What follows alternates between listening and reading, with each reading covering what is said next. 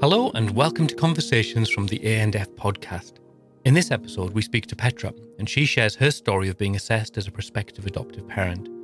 Her first assessment through a local authority was ended before panel, and she shares that experience, its impact, and the experience of her ultimately successful approval through a voluntary adoption agency.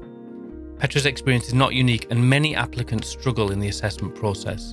In this podcast, she reflects on the impact on her and the limitations and pitfalls of that process. As always, if you have experience of adoption, fostering, or special guardianship from any perspective, personal or professional, and would like to share that on the podcast, please get in touch through the Facebook or Twitter page, or you can email us at a and f podcast at gmail.com. I'm Petra, um, and I am currently in introductions uh, with my future son, my son. Do I call him my future son or my son? I don't know. But anyway, he's there. Um, but yeah, I really have been keen to tell my story about rejection because this is my second attempt right. at adopting. Um, I guess my adoption journey started a long time ago when I decided to foster uh, as sort of a trial run. But because I'm single and have to work, I was told that I could only do short breaks. So I got approved as a foster carer, short breaks foster carer with my local authority. Been doing that for a long time, for about four years.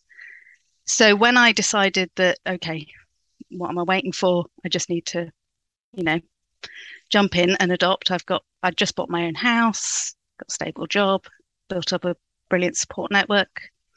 So I felt the time was right. And that was January 2019.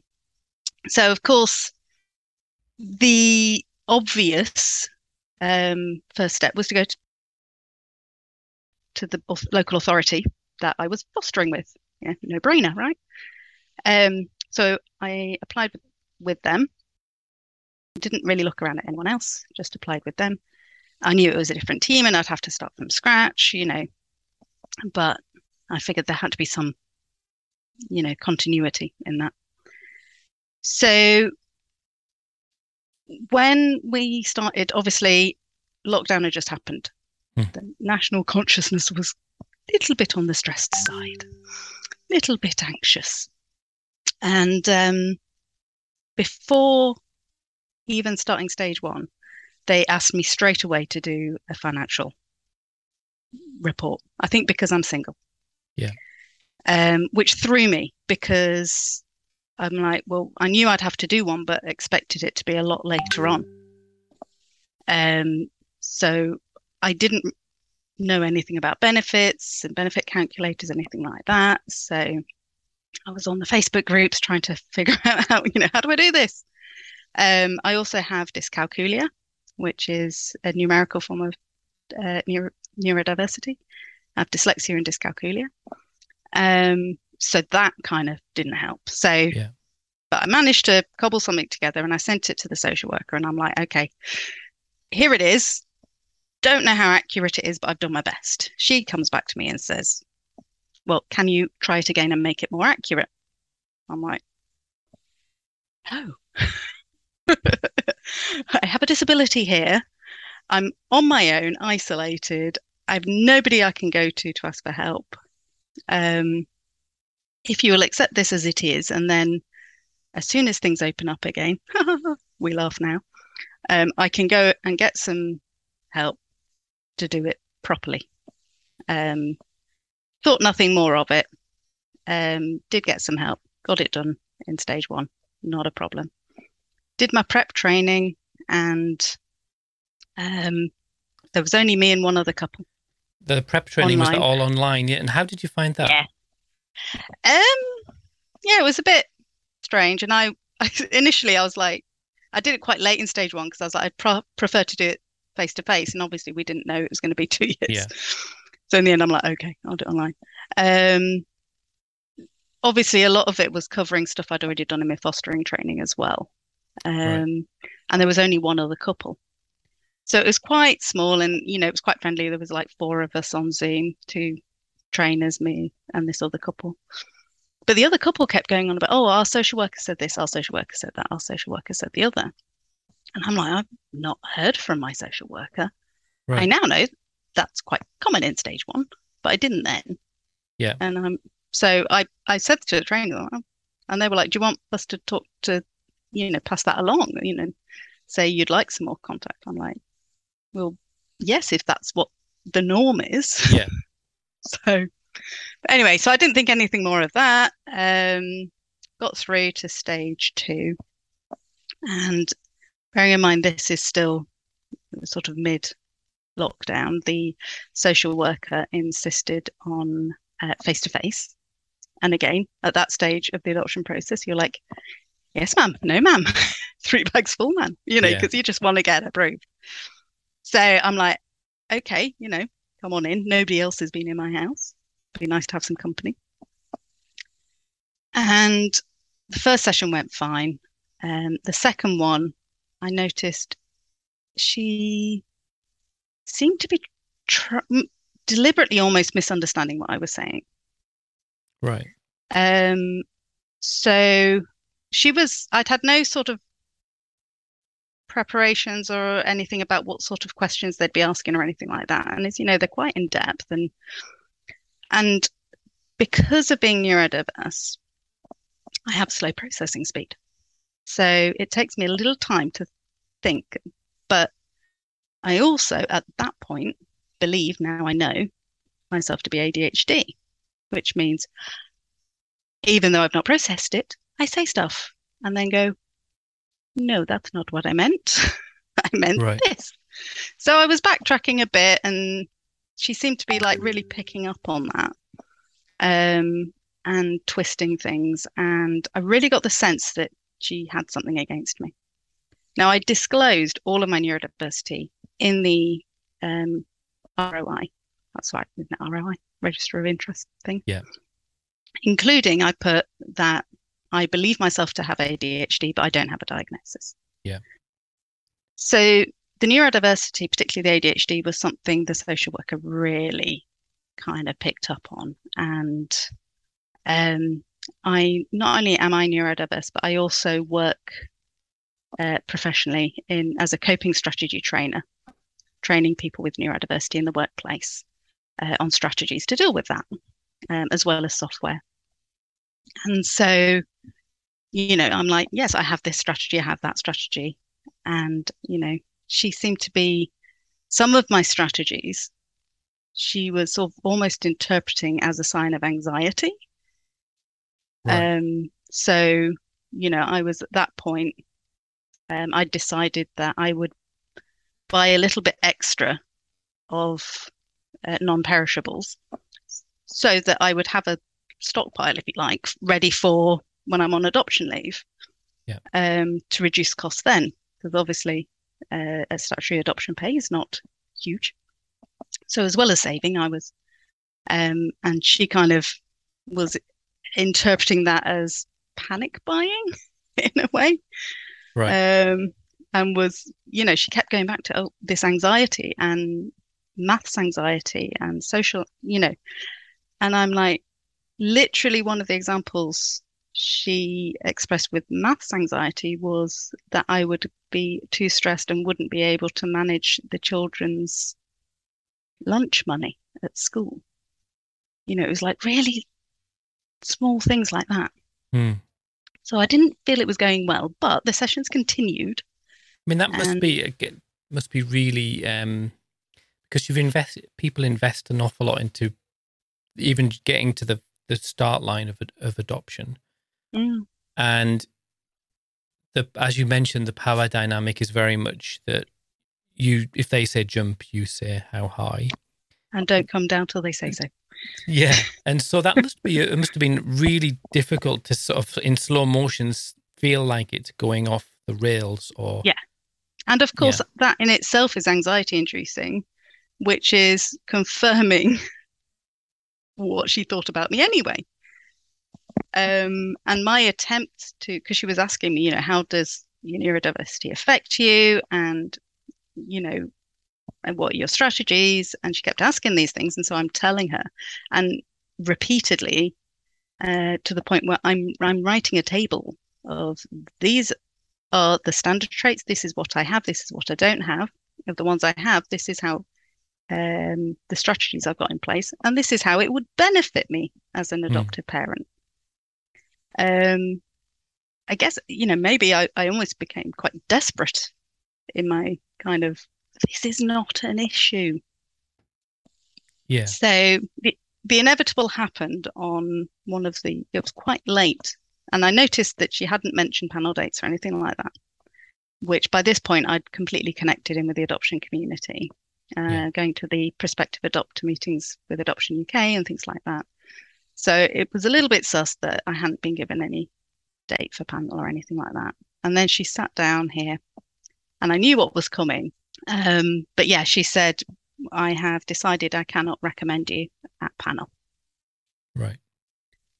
Um, and yeah, my world imploded at that point because I always say it's kind of like the, and I don't want to belittle anybody else's experience, but Mhm. it's what I would imagine um, is like the adoption equivalent of a miscarriage. I'd got so far. Yeah. You know, I was waiting for a panel date and she's like, no, not going to happen. So she said we'd arrange a meeting with her manager to discuss it. And she was going to send me a list of the things she considered to be my vulnerabilities. Yeah. Um, she sent me that list, and believe me, some of them were just laughable. Um, for example, the most laughable one, which her manager even laughed at, was um, she has a low mood. Her mood goes low once a month. This needs further explana- exploration. I, I'm a woman of a childbearing age. Enough explanation. Yeah. you know, and it, it was just things like that. Um, so we had a meeting with the manager, and um, I'd actually, well, I'd spoken to um, Claire at uh, Adoption UK, who was amazing, and I thoroughly recommend anybody, any prospective adopters listening, um, join the Adoption UK Zooms because they are amazing. And Claire kind of talked me down and was like, look, you know, this is not the end. Go to the meeting, do this. And she said, um, I bet you a bar of chocolate, because neither of us drink alcohol, um, that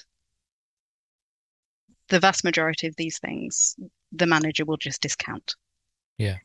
And sure enough, um, at the meeting, it came down to the undiagnosed ADHD. And Right. they said they would need to speak to their um, medical advisor about it. So we would wait for that response and come back later. We met again, and the agency um, medical advisor had apparently said, agreed with them that, you know, I needed to withdraw from the process until I could get a diagnosis, a formal diagnosis. Right.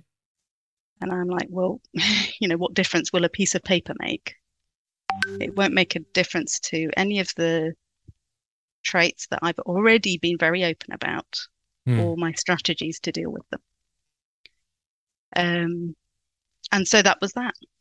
Um, door closed, really. I mean, it sounds True. like a, a glib question, but that sounds. I mean, this is in the midst of the pandemic and all of the other the associated challenges everyone's facing. I mean, where? How do you pick yourself up from that? Not easily. Um, I reached out. I spoke to my family. My sister was surprised me at how supportive she was through it. Um, shouldn't have surprised me. She's amazing, but you know, she was really supportive and um obviously Claire and the rest of the adoption UK community, um, Home for Good as well. As a Christian, I, I'm involved with Home for Good. And the thing that came out of all that and that everybody was telling me was, and that's why I wanted to share my story here, is because the most important thing I heard then was, you're not alone. That so many uh, prospective adopters are turned down first time. And Mm. that can hinge on one social worker or, you know, whether that's a preconception or a prejudice or a professional opinion, you know, and I have um, known other people since then that it's happened to. I hadn't experienced it, happening to anyone at that time, but since I have, and I know that my story has really encouraged them. Um, Right. To and what I was encouraged to do at the time was to look around at other agencies, um, and to ask other agencies, and so before that second meeting with the social worker, I'd phoned two local voluntary agencies. And I'd been completely open and said, look, it's coming down to this, the ADHD. Um, would that be a problem for you? One of them said, no, it wouldn't be a problem. Yeah. Uh, the other one said, no, but I will check with the medical advisor and get back to you. And so I went with them because they'd done that extra check. So almost as soon as I had sent that letter that I had to send to say I was withdrawing from the process with the local authority, I signed up for an information event with Adoption Focus. Um, and they came back to me and said, no, not a problem. I had to start from the beginning. And, you know, I was a year into it by this point. Um, but I had to start literally from the information event before they'd even, you know, send out the uh, registration of interest form. I mean, was that a little bit? I mean, that must have been frustrating, or was it? Did it feel like a very different event? What how comparing the two? Was there differences? Um, Well, the information event initial one was face to face, and this was online. Um, but a lot of it was sort of repeated stuff that that I've seen. But it does also the information events, as you know, they give you an idea of the what's it like the, the personality, if you like, of the agency. You know, a feel for the agency. Um, so, but at this point, I was like, you know, I'm just gonna, you know, it's got to be done, so I'm going to do it because Yeah. one thing that rejection had sealed in me was my determination to to be a mum. um, Yeah. So yeah, and there was a little bit of a thing in stage one with references uh, from overseas because I've spent a lot of time working and living overseas. Um, they wanted a reference from Mexico, which or a police check from Mexico because I'd been there six months. And it soon became apparent that that would involve um, either me flying to Mexico City in the middle of a pandemic to present myself, um, or going to the embassy in London, which was also closed because of the pandemic, um, and then paying a solicitor in Mexico City to go and get the police check. So, of course, that was slightly triggered. I'm like, I'm just going to fall at the first hurdle here. yeah. But I was simultaneously impressed that they were doing more in-depth checks than the local authority had at this point. So I was like, nah. That is interesting, isn't it? That yeah. Yeah.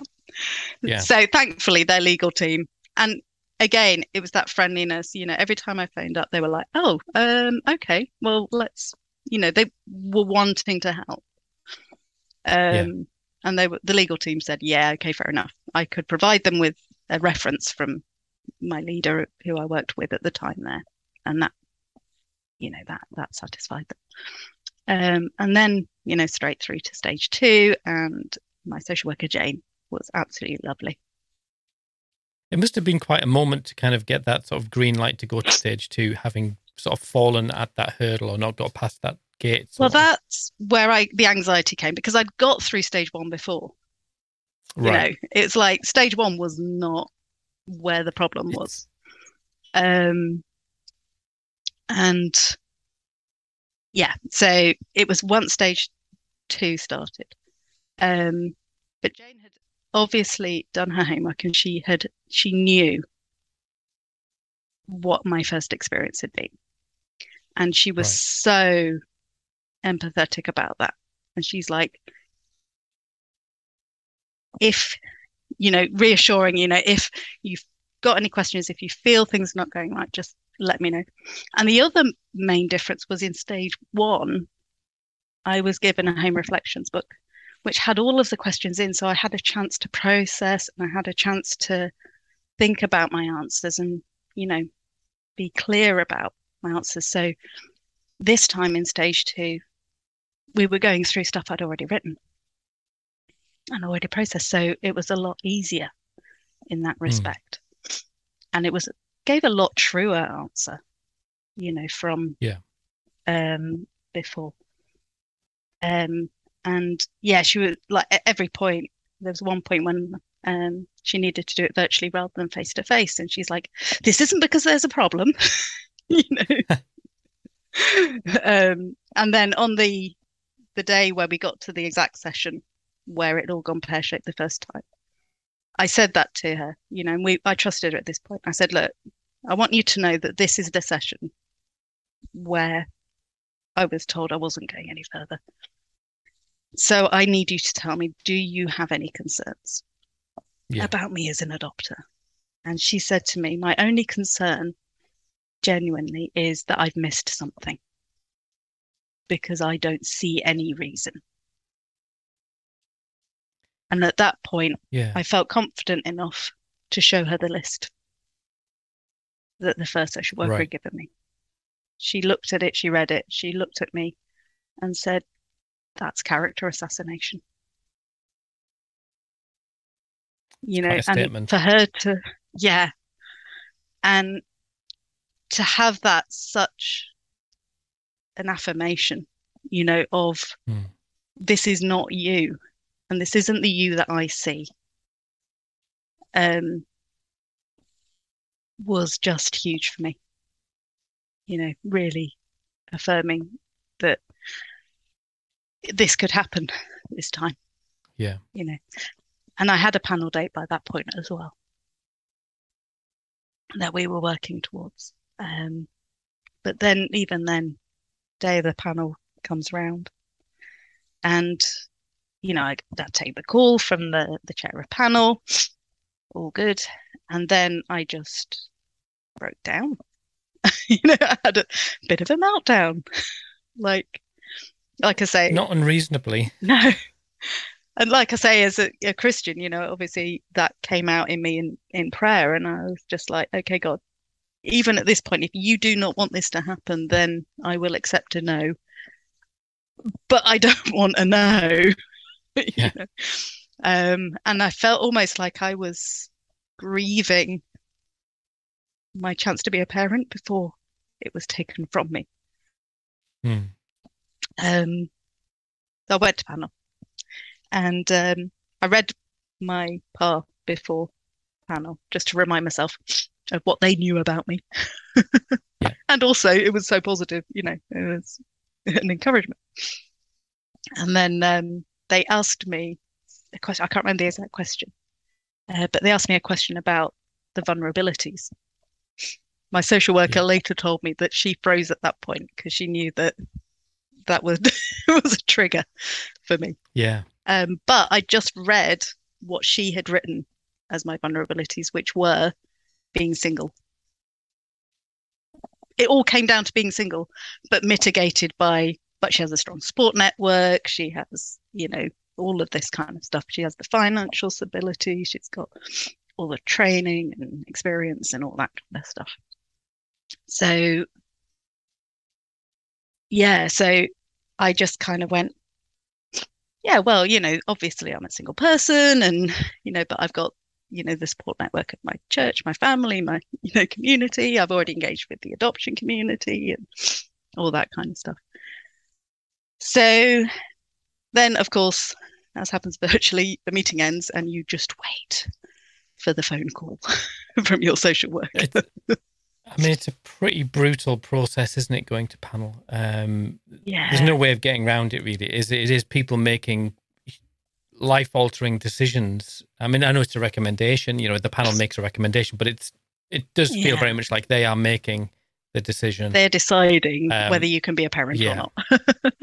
yeah. yeah, Um, and when when you're doing it virtually as well, you know, and you're on your own, it's just like me and the cat here and waiting for the phone call. At least when, you know, it's faced in person panels, you're sat with the social worker or, you know, yeah. Um, or if you've got a partner, you're with your partner. So yeah, so I'm just sat here kind of waiting for the phone to ring, which was It's a bit probably only about 10 minutes, but it was probably only about 10 minutes. Long 10 minutes. A lot longer.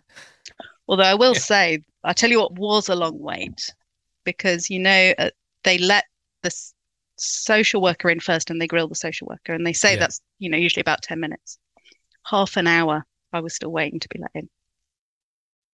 Yeah, that's Um, brutal. so and I'm like, okay, you know, this is going pear shaped, you know, because why are they grilling the social worker for this long? Um, Yeah. So when she phoned me and she was like, right, straight away, unanimous yes, you're approved. wow. But she said, but I'd want to also tell you what their comments were. Right. And so she was telling me, you know, about how they, you know, what they saw as my strengths and and why I would, you know, they were overwhelmingly kind of thinking I would be a great parent. Hmm. And you know what? Never came up in panel. ADHD. Neurodiversity never came up, wasn't even mentioned. Um, she then said that the 20, you know, half an hour that I was waiting, they were trying to get their heads around why I'd been refused first time. They were grilling her to try and find out why I'd been there now, because obviously that had been mentioned in the report. And she was like, Yeah, I don't know. because it didn't make sense. yeah. I mean, I think it is a panel. Uh, I, I mean, obviously, I, I'm a social worker, and um, having written reports for panels, that sometimes it's incredibly actually uh, getting people onto white, black and white, you know, in, in writing is really difficult. Um, and when there's these questions that can't be answered, that panels don't like answers. No. That They don't mind difficult questions as long as there's an answer. But Yeah. that, that must have been inc- frustrating for you as well, because really, you don't have an answer for that, do you? Yeah. Um, so yeah, that was then approval. And then, I mean, yeah, it did come up again, obviously with matching, um, because So, can, so can you tell me a little bit about matching then? Because when were you approved? I was approved in September last year. Right. Um, So- so straight on Link Maker, where there weren't many Right. children and lots of adopters at that point. Because one of the criticisms I've heard of ma- the matching process is that some some people don't get straight onto LinkMaker. Mhm. Um, so you was that just an, a- an agency sort of policy that people go straight on? Yeah, yeah. And I think from what I understand, it's usually agencies will, you know, voluntary agencies will go straight onto LinkMaker. Local Yeah. authorities try and match you internally before. Um, but yeah, I was straight on. Um, actually went on holiday um, just afterwards. So I didn't actually log in to LinkMaker until I think I set up the account, but I didn't actually go in and do a profile or anything until after um, a holiday because a lot of people had been saying, you know, don't take a break.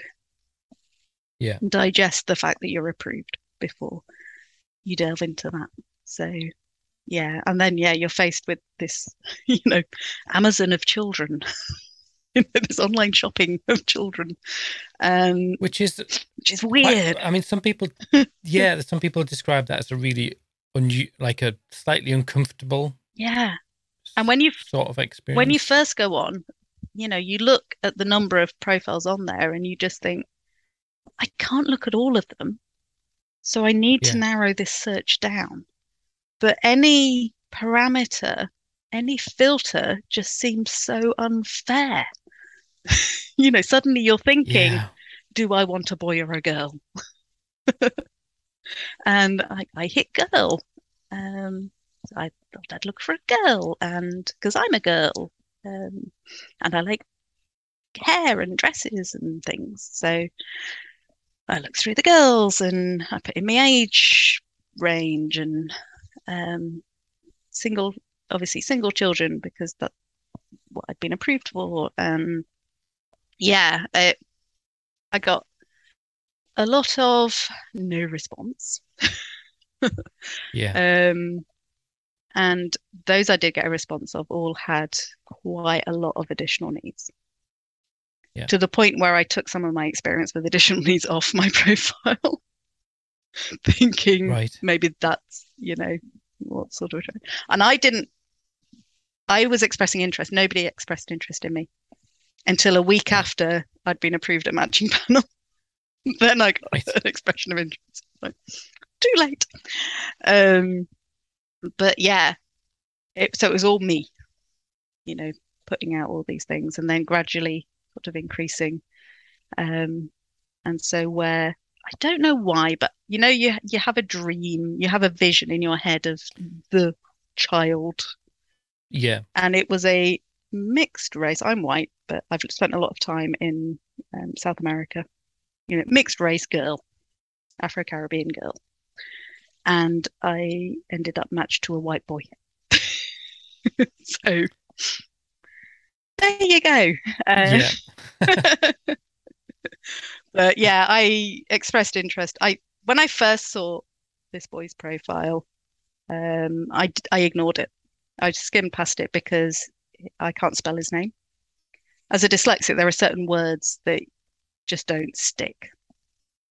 Right. You you no amount of trying um, and he his name was one of those. So like, nah. But then during sort of between Christmas and New Year, you know, when you there's nothing to do and you're bored, and I was just flicking through, and his profile came up again, and um, yeah, I sort of clicked on it, and there were a few things on reading his profile that made me go, ooh, you know, we've got that in common, we've got this in common. And so I expressed interest um, and then heard nothing until I mean, about March. yeah, I mean, we've not had very many people on the podcast who've sort of described that matching process in sort mm. of that detail. I always wonder, is it difficult to sort of? Do you feel like you have to invest in the children that you're that you sort of click yes to? Um, I didn't. I very much kept in my head about it um, I didn't engage my heart.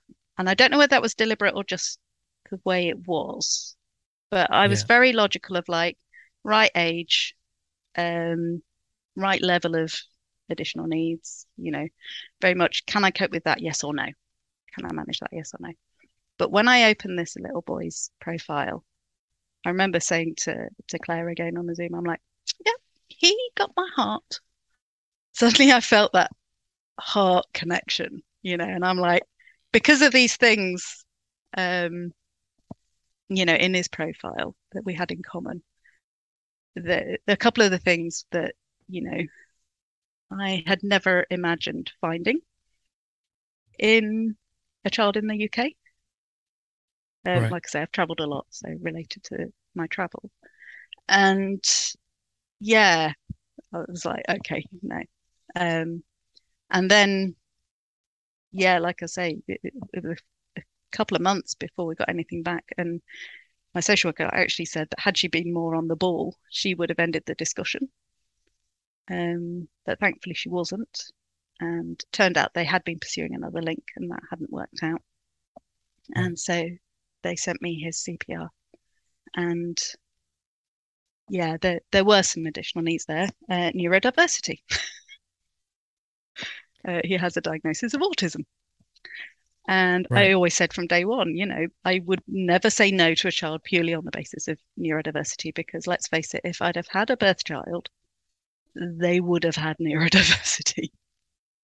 So yeah, for me, that, you know, obviously there are other learning disabilities and things that can come alongside that. Um, but everything I read, and they were so open with um,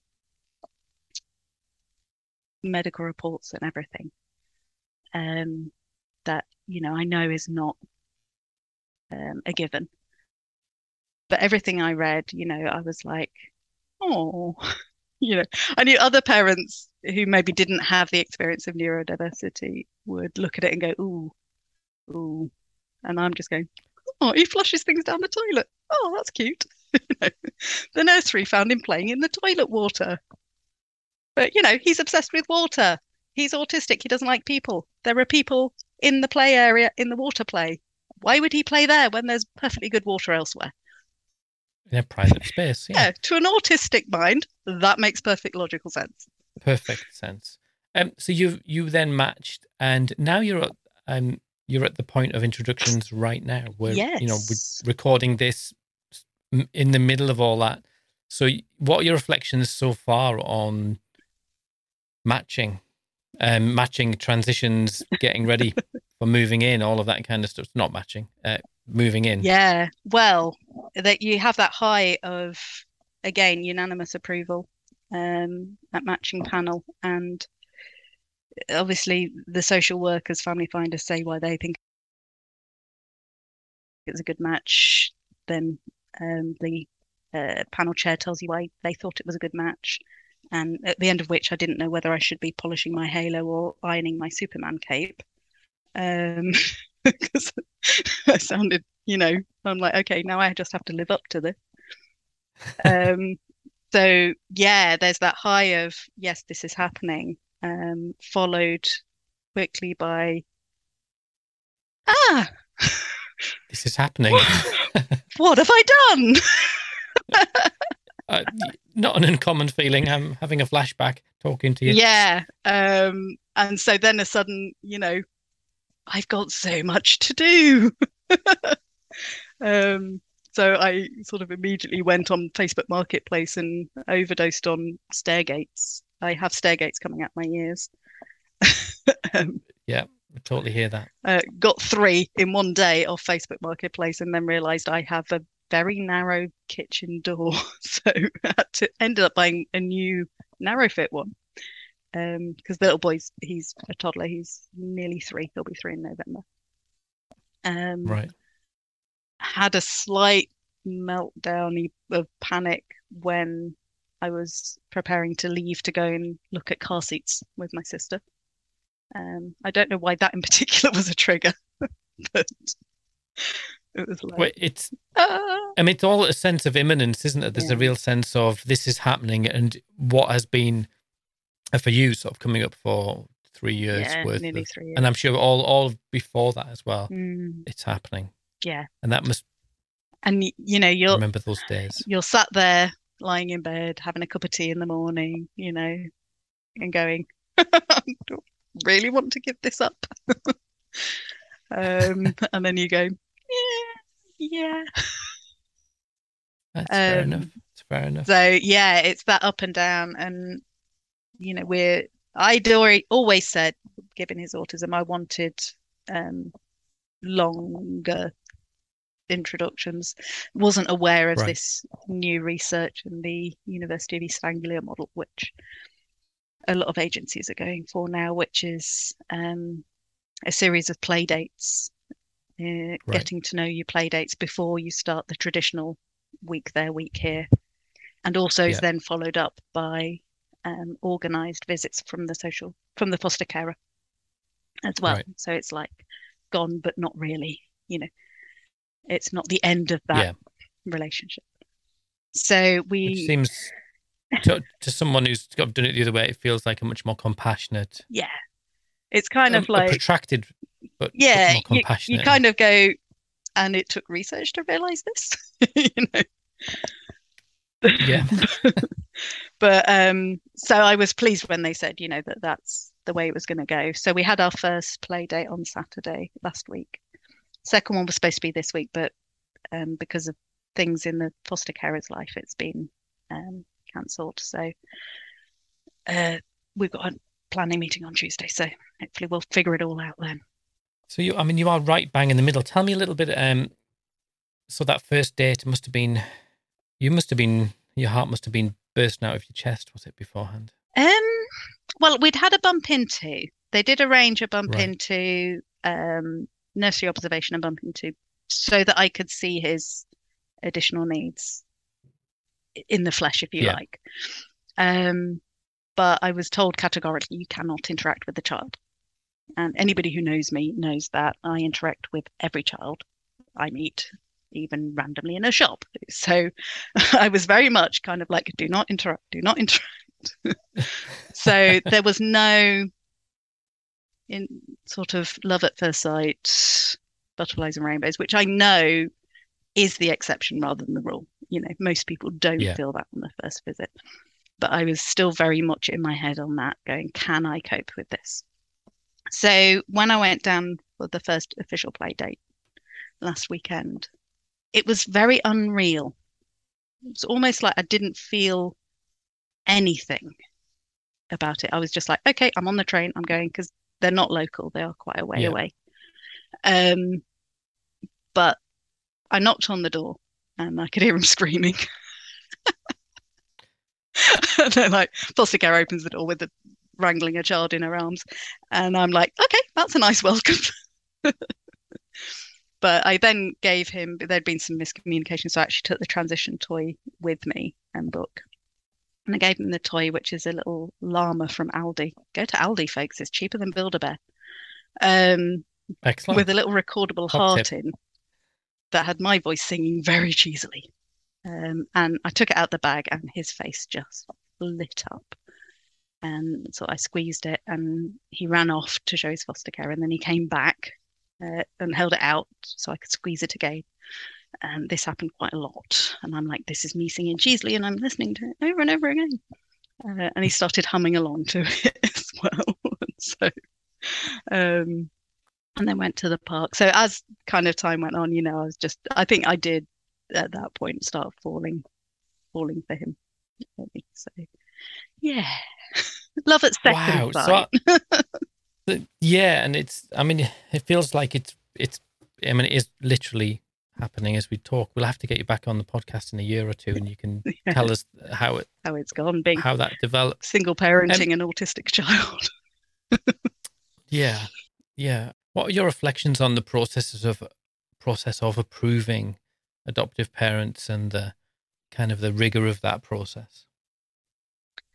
I think there are flaws in that one person's opinion can make or break an approval. And I don't think that's right. And I don't think that should be the case. Um, and when things go wrong, I think there needs to be a more of a, an exploration of that, um, where the social worker involved isn't present. Right. You know, maybe a few sessions with another social worker to see whether they have the same impression of this adoptive, uh, prospective adopter, or something like that. I don't know, but there needs to be something more because so often in the stories I've heard um, since, from previous and things that have happened since, it's often come down to that individual social worker. Yeah. Um, and so I think there does need to be more. And I did actually ask for my file and discovered that those first two things I mentioned, the um, thing with the, the budget Yeah. and me asking why I wasn't getting contact, that was written up by the first social worker in such a way that implied that I had I was needy and had anxiety issues. So it set the tone. So the second social worker, for everything. Yeah. yeah. And I read also read in there the stuff that she had sent, the description of me she had sent to the agency medical advisor. And to be fair, had I not known me and read that, I would have recommended that I got an ADHD assessment. Um, unfortunately, it wasn't true. it was quite stereotypical of a little boy with ADHD. Right. and a adult presentation is very different and a female presentation is very different but yeah i kind of realized then that it wasn't it was almost like a confirmation bias on her side. Yeah. And she'd come from children's social work, so maybe that was the only knowledge she had of ADHD. Yeah. But I guess still, it, from your point of view, it's nice to be able to then make sense of that decision rather than sort of. Yeah. It, it, yeah. Not that you're happy with it, but you can certainly say, all right, well, that's how the it unfolded a certain way. Um, yeah. My friend said, when I said I got the file, my friend was like, do you really want to open that wound? Because this was after I'd been matched. Right. That I got the file through. Um, well, I think it was in the run up to matching panel. Um, and I was like, it was almost like squeezing a spot. You know, it wasn't pleasant, but I felt better for afterwards. Yeah. You know, because I, I had the answer because I have since been diagnosed with ADHD. Um, and after after being approved, it was January this year. I got my approved my diagnosis, and I now know that it wasn't direct discrimination, disability discrimination. It wasn't the ADHD.